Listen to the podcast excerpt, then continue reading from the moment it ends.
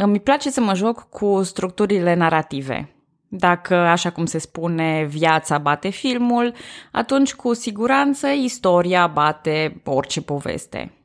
Asta înseamnă că, fără să vreau neapărat, mă trezesc cu potriviri și paralele destul de interesante. Ascultătorii veterani își vor aminti o poveste cu expozițiune, intrigă, desfășurarea acțiunii, punct culminant, concluzie și epilog pe care am șlefuit-o, de exemplu, cu Petru Rareș. Sau miniseria cu Mihai Viteazul, centrată pe diferite bătălii și aspecte ale domniei, exact așa ca episoadele dintr-un serial. Astăzi vreau să scot în evidență o altă structură narrativă, anume aceea de oglindă. În episodul anterior vorbeam despre exilul lui Dimitrie Cantemir la Istanbul, cu toate contribuțiile lui culturale și politice, iar la final l-am lăsat pe scaunul domnesc mult râvnit al Moldovei. Și în acest episod mergem complet invers. Încep cu Dimitrie Cantemir pe scaunul domnesc al Moldovei și ajungem iarăși înapoi în exil cu aceleași preocupări culturale și politice. Diferă doar locul, Imperiul Rus, în loc de Imperiul Otoman.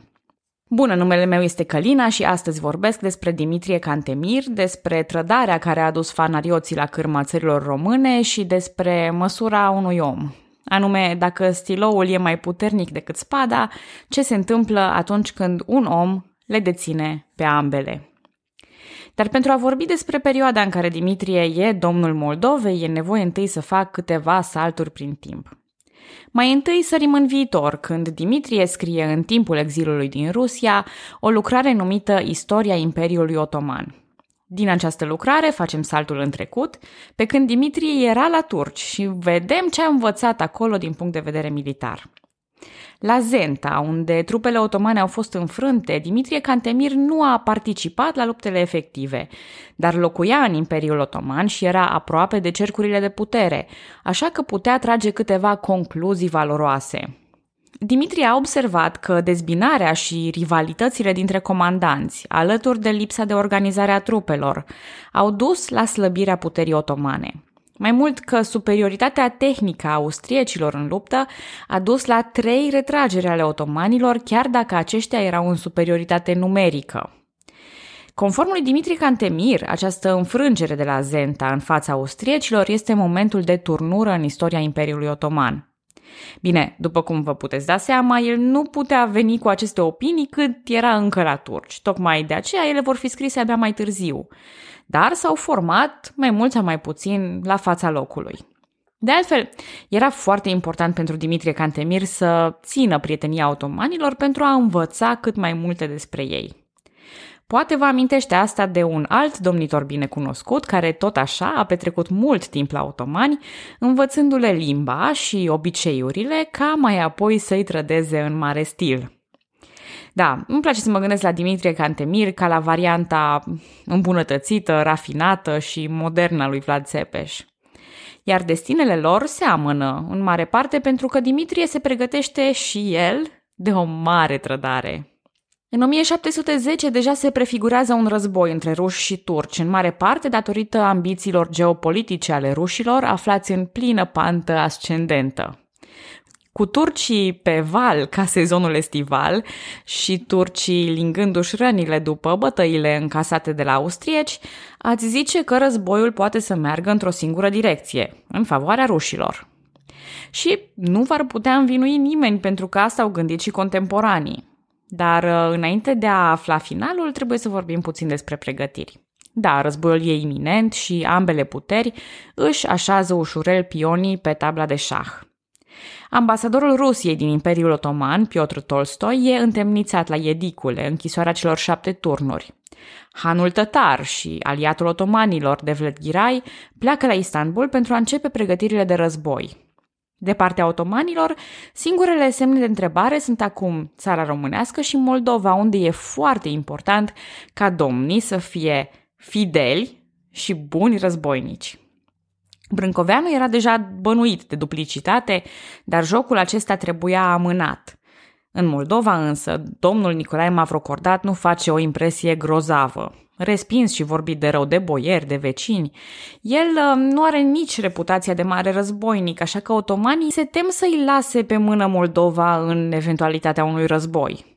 Dimitrie Cantemir prezintă fix avantajele pe care nu le are Mavrocordat. Care ar fi acestea?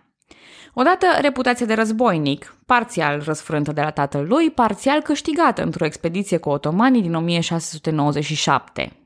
Apoi, încrederea boierilor, care deja l-au ales odată acum mulți ani, deci avea teoretic destulă influență asupra lor pentru a-i struni într-un caz de asemenea urgență.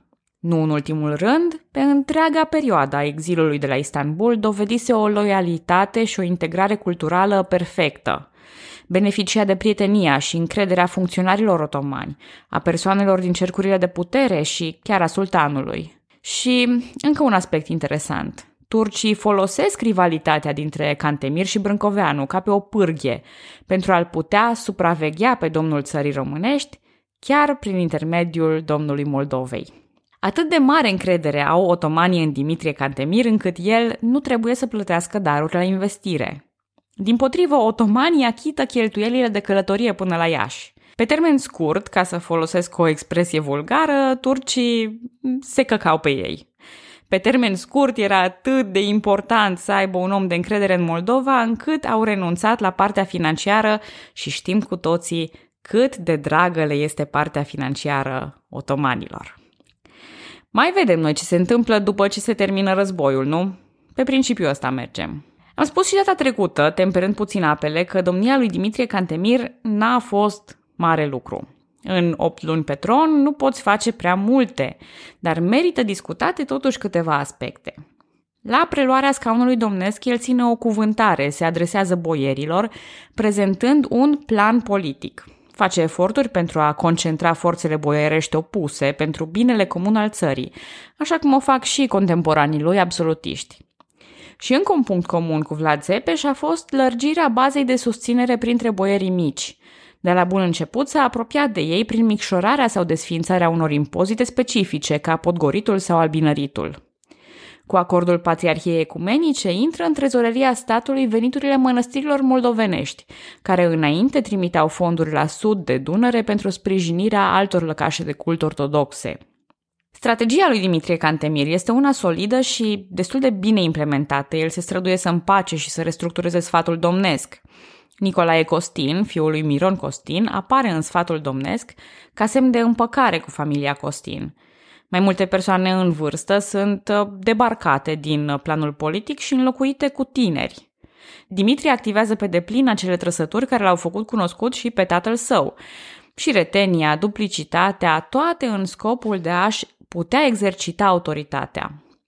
Sigur, rezultatul politic nu e mereu cel scontat. Atunci când se va alia cu rușii, boierii vor critica decizia lui. Și apropo, Hai să vorbim despre asta. Prin ce calcule politice a putut Dimitrie, a ajuns Dimitrie, omul de încredere al otomanilor, să trădeze în asemenea mod?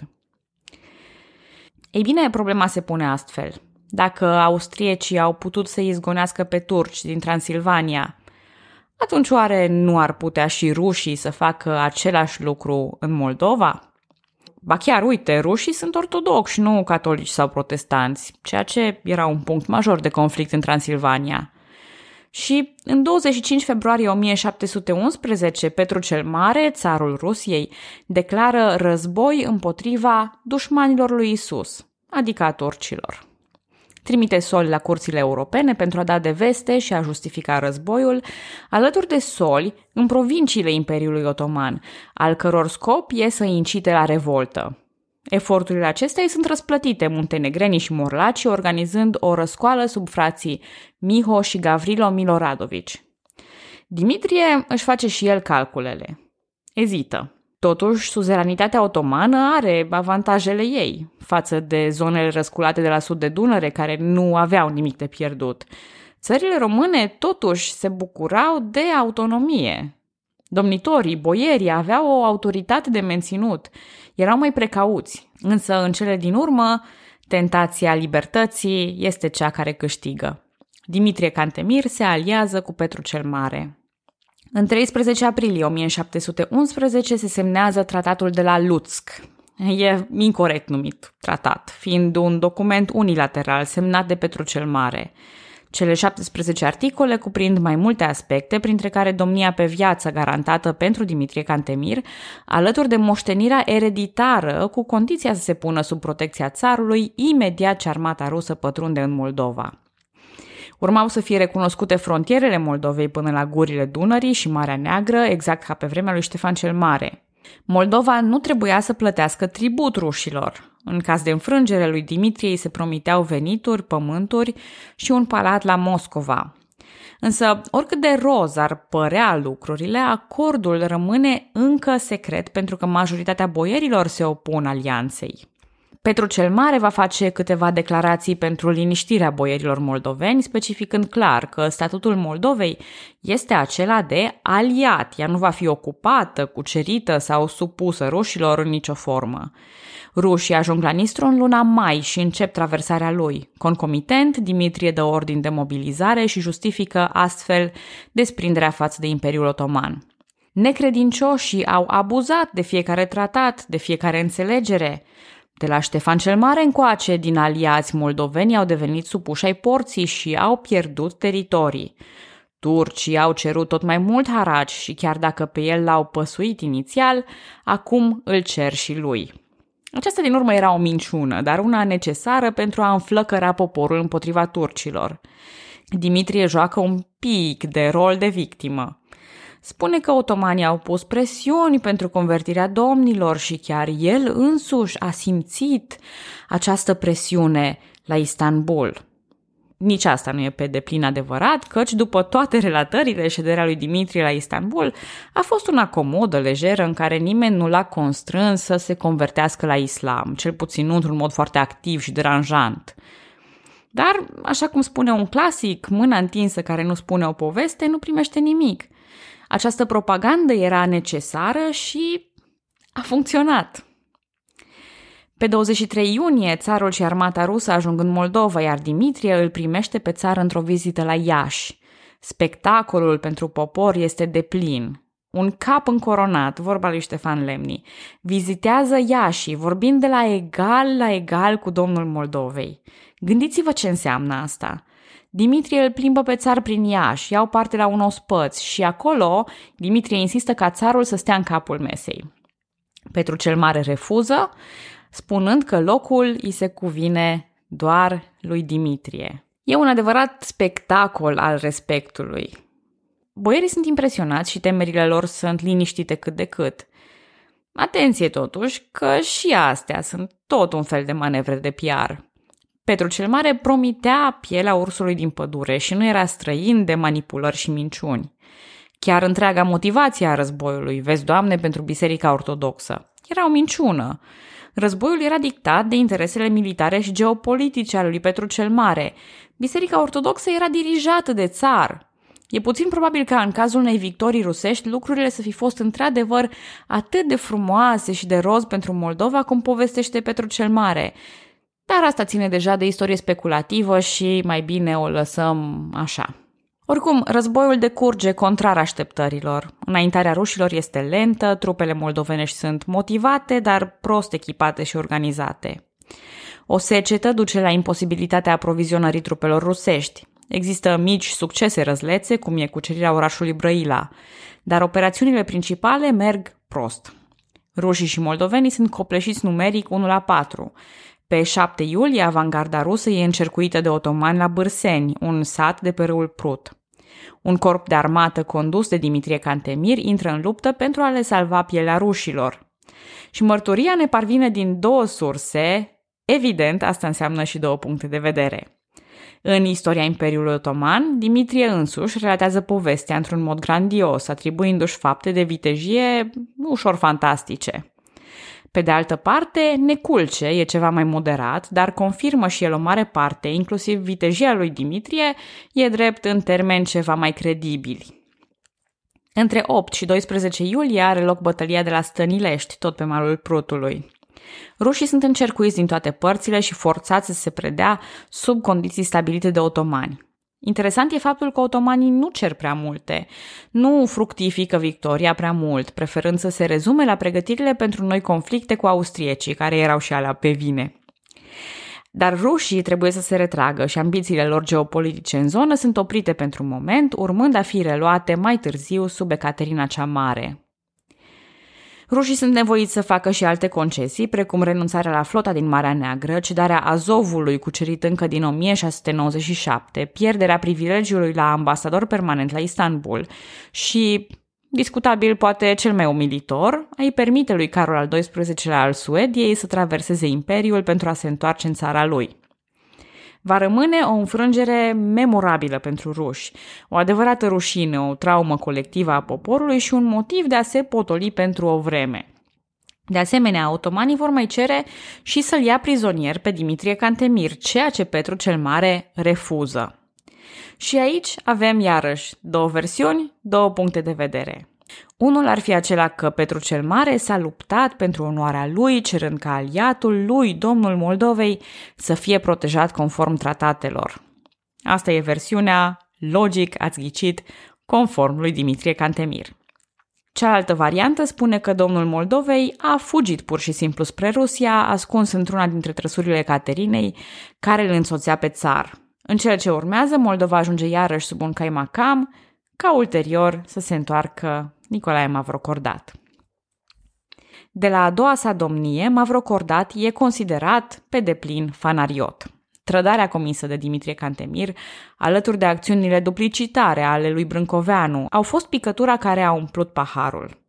Cu puterea în declin, otomanii trebuie să strângă șurubul acum, cât încă se mai poate, până când situația nu le scapă complet din mână. Sigur, nimic nu e alb sau negru. La ascensiunea fanarioților au contribuit și eroziunea instituțiilor tradiționale, implicarea grecilor și levantinilor în treburile interne ale țărilor române și prin colaborarea cu boierii, ambițiile, competițiile dintre boieri pentru a ajunge în grațiile sultanilor și mulți, mulți alți factori. Unii domnitori peste care deja am trecut cu povestea au fost de origine străină, chiar dragomania Imperiului Otoman, promovați în funcție de domn, așa cum vor fi și majoritatea fanarioților, sau poate chiar locuitori ai fanarului. În fine, nu vreau să vorbesc prea mult despre fanarioți acum, că epoca lor se va întinde până în 1821, iar subiectul nu poate fi epuizat acum din două-trei cuvinte. Iar episodul acesta aș vrea să-l păstrez pentru sfârșitul lui Dimitrie Cantemir, nu atât pentru ceea ce urmează după el. Dar da, pivotul principal a fost Dimitrie, a cărui trădare din timpul războiului ruso-turc a fost șocantă, un adevărat șarpe crescut la sân din punctul de vedere al otomanilor, un om de încredere dincolo de orice dubiu, dar Dimitrie a recunoscut riscul extrem și miza enormă a acestui război. Am spus-o și în cazul lui Brâncoveanu, o spun și acum. Acest război putea fi războiul de independență, putea rămâne așa în istorie, dar nu a fost să fie.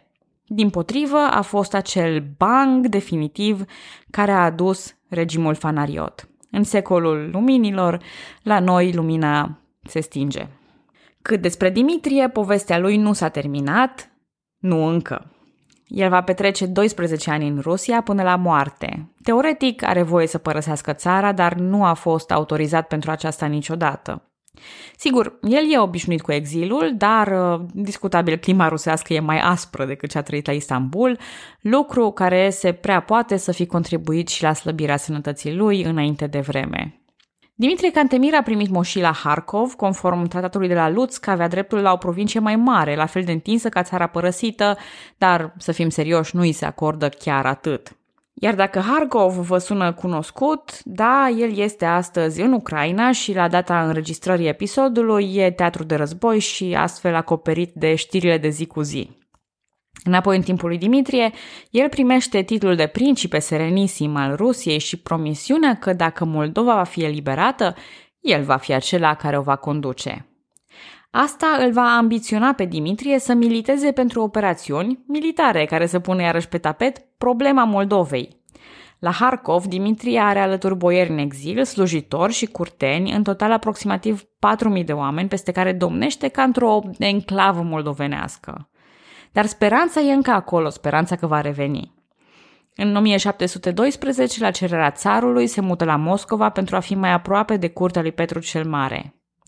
În 1713, pacea de la Adrianopol instaurează o pace de 13 ani între ruși și turci, iar speranțele lui Dimitrie și a enclavei lui moldovenești sunt stinse. Boierii primesc amnistie și, cu permisiunea sultanului și a țarului, îl părăsesc pe Dimitrie Cantemir pentru a se întoarce în Moldova.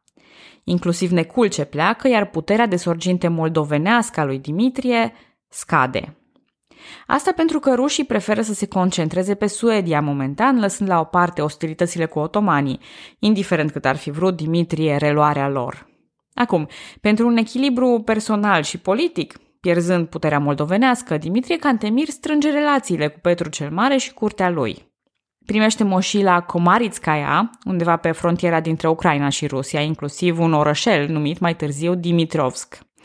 Mai primește moșila Solomino, pe care Ecaterina cel Mare le va cumpăra mai târziu. Pentru locuința din Moscova nu era chiar timpul potrivit, capitala era pe cale de a se muta la Sankt Petersburg, un oraș pe care Petru cel Mare îl dezvolta rapid. Tocmai că Petru invită aristocrații să-l urmeze acolo, așa că nici Dimitrie nu face excepție, stabilindu-se pe malul Nevei într-un palat de piatră. Aceasta este de altfel singura reședință a lui Dimitrie Cantemir care s-a păstrat până astăzi. Situația familială era ceva mai tristă. În 1713, soția lui Dimitrie, Cassandra Cantacuzino, moare. Istoria se repetă cu Dimitrie ca tată singur, așa cum se întâmplase cu mulți ani în urmă pentru tatăl lui. Una dintre fiice îi moare în 1720, dar copiii lui Dimitrie, Șerban, Antioch, Matei și Constantin au fost primiți în corpurile imperiale de elită rusești, asigurându-le o carieră bună. În cele din urmă, Dimitrie s-a recăsătorit cu o prințesă rusă pe nume Anastasia Trubetskaya. Deși avea 50 de ani, iar tânăra mireasă doar 17, ceea ce astăzi ar stârni o mare indignare, Dimitrie susține că e îndrăgostit până peste cap de noua sa soție, care, apropo, era și foarte frumoasă. După această căsătorie, care, dincolo de aspectul emoțional, îl apropie și mai tare de lumea bună a Rusiei, Dimitrie cam renunță la ambițiile de a reveni pe tronul Moldovei. Inclusiv vestimentația și stilul îi devin unele rusești, europene, spre deosebire de stilul oriental abordat în timpul șederii la Istanbul și ca domn al Moldovei. Bărbierit, cu perucă, recăsătorit cu o soție mai tânără, complet schimbat, Dimitrie se dedică politicii rusești, muncii de cărturar și familiei. Transpar câteva informații despre un plan îndrăzneț în care Dimitrie voia să orchestreze răpirea fratelui său Antioch din captivitatea de la Istanbul. Dar în afară de această mică picanterie, cariera lui Dimitrie ia o turnură ceva mai potolită și pragmatică.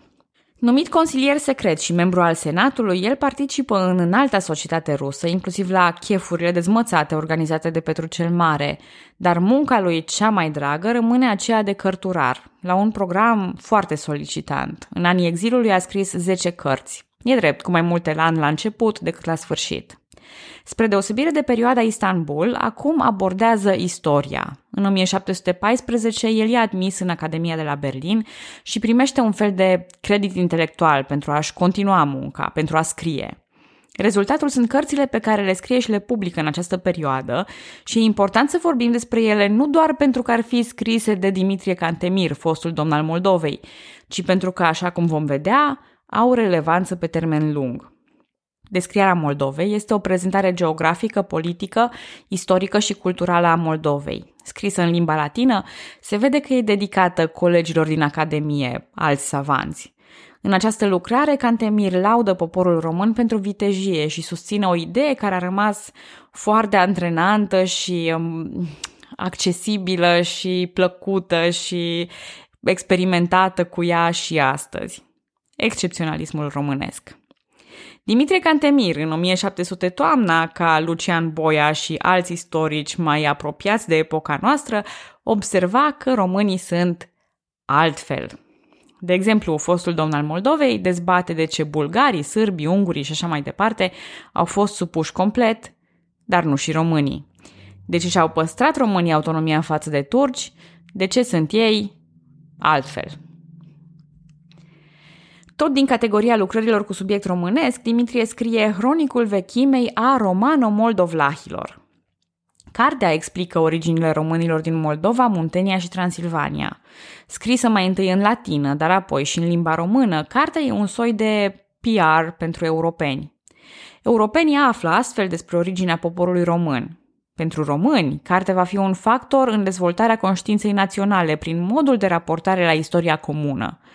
Practic, Dimitrie aduce în discuție un popor comun, același popor, la care se poate raporta și un muntean, și un moldovean, și un ardelean. Aceste două lucrări nu se vor publica în timpul vieții lui Dimitrie Cantemir, ci postum, prin eforturile fiului său și ale colegilor din Academia din Berlin. Prima publicare a descrierii Moldovei poartă numele de Beschreibung der Moldau și apare în limba germană, evident, după cum v-ați dat seama din context, în 1769. Cronicul va ajunge, ia ghiciți unde, în mâinile lui Inocențiu Micu Klein. În 1730, Klein popularizează Hronicul vechimei al romanului moldovlahilor, cartea fiind la baza eforturilor sale de emancipare a elitelor românești din Transilvania și uite ce frumos se leagă totul. Va fi publicată realmente abia în 1835. În afara acestor două lucrări cu importanță istorică pentru spațiul românesc, Dimitrie e autorul și altor cărți, Viața lui Constantin Cantemir, zis cel bătrân, domnul Moldovei, și scurtă povestire despre stârpirea familiilor lui Brâncoveanu și a cantacuzinilor. Legat de aceasta din urmă, nu mă pot abține, Cantemir dezgroapă vechea ură dintre familii, spunând că finalul lui Brâncoveanu a fost meritat, pentru că uneltise la tronul Moldovei. Și menționez în mod special acest fapt pentru că arată că opiniile istoriei sunt eterogene, nu sunt unitare. Brâncoveanu nu a fost mereu și nu pentru toată lumea un martir. A intrat în panteonul românesc și în mitologia asta românească sub forma unui martir, așa că ne vine ușor să-l considerăm, dar pentru Dimitrie nu a fost. Iată că nu a fost. Poate cea mai cunoscută opera lui Dimitrie Cantemir, cel puțin pe plan internațional, este Istoria Imperiului Otoman, unde se văd cauzele creșterii și descreșterii lui, ăsta fiind titlul complet. Față de alți cărturari care au studiat Imperiul Otoman, el are avantajul cunoașterii limbii. Poate folosi sursele otomane în mod direct, iar datorită imersiunii culturale, a pilelor și a relațiilor, are și acces la surse pe care istoricii creștini nu le pot accesa. Mai mult decât atât, există o oarecare prejudecată, un uh, tabu în discutarea culturii islamice, care face autorii creștini să abordeze stângaci și incomplet aceste aspecte. Pentru Dimitrie, aceasta nu este o problemă. Apropo, se vede și din titlu că abordarea lui este una critică, înțelegând declinul puterii otomane. El va aborda acest subiect și în altă lucrare numită Cercetarea naturii monarhiilor, în care prezice căderea Imperiului Otoman și ridicarea Rusiei. În urma unei expediții din Caucaz, marcat de programul solicitant și dificil al muncii sale, starea de sănătate a lui Dimitrie Cantemir se înrăutățește. Continuă să muncească la publicații de catehism, neobosit, printre dureri de rinichi, abia putând să se ridice din pat. În 1723 își redactează testamentul și moare în luna august în etate de 49 de ani. Fiul lui, Antioch, a devenit ambasador al Rusiei la Londra și la Paris, legând prietenii cu Voltaire și Montesquieu. Același fiu avea să scrie poezii, satire și eseuri, fiind supranumit Părintele Poeziei Rusești. Fica lui Dimitrie, Smaragda, avea să fie prietena apropiată a împărătesei Elisabeta și soția unui prinț rus. Dar cu siguranță toate acestea pe Dimitrie îl lasă rece. Viața lui Dimitrie Cantemir a fost una plină de aventuri și fructuoasă din punct de vedere cultural și creativ.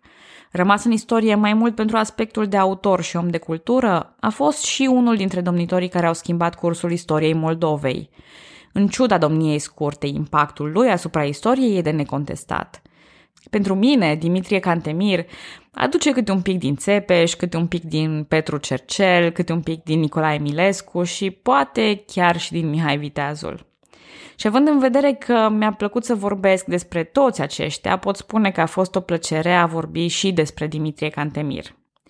Și cu asta am luat o gură mare de optimism, că e timpul să intrăm deja în subiectul complex și destul de neplăcut al fanarioților.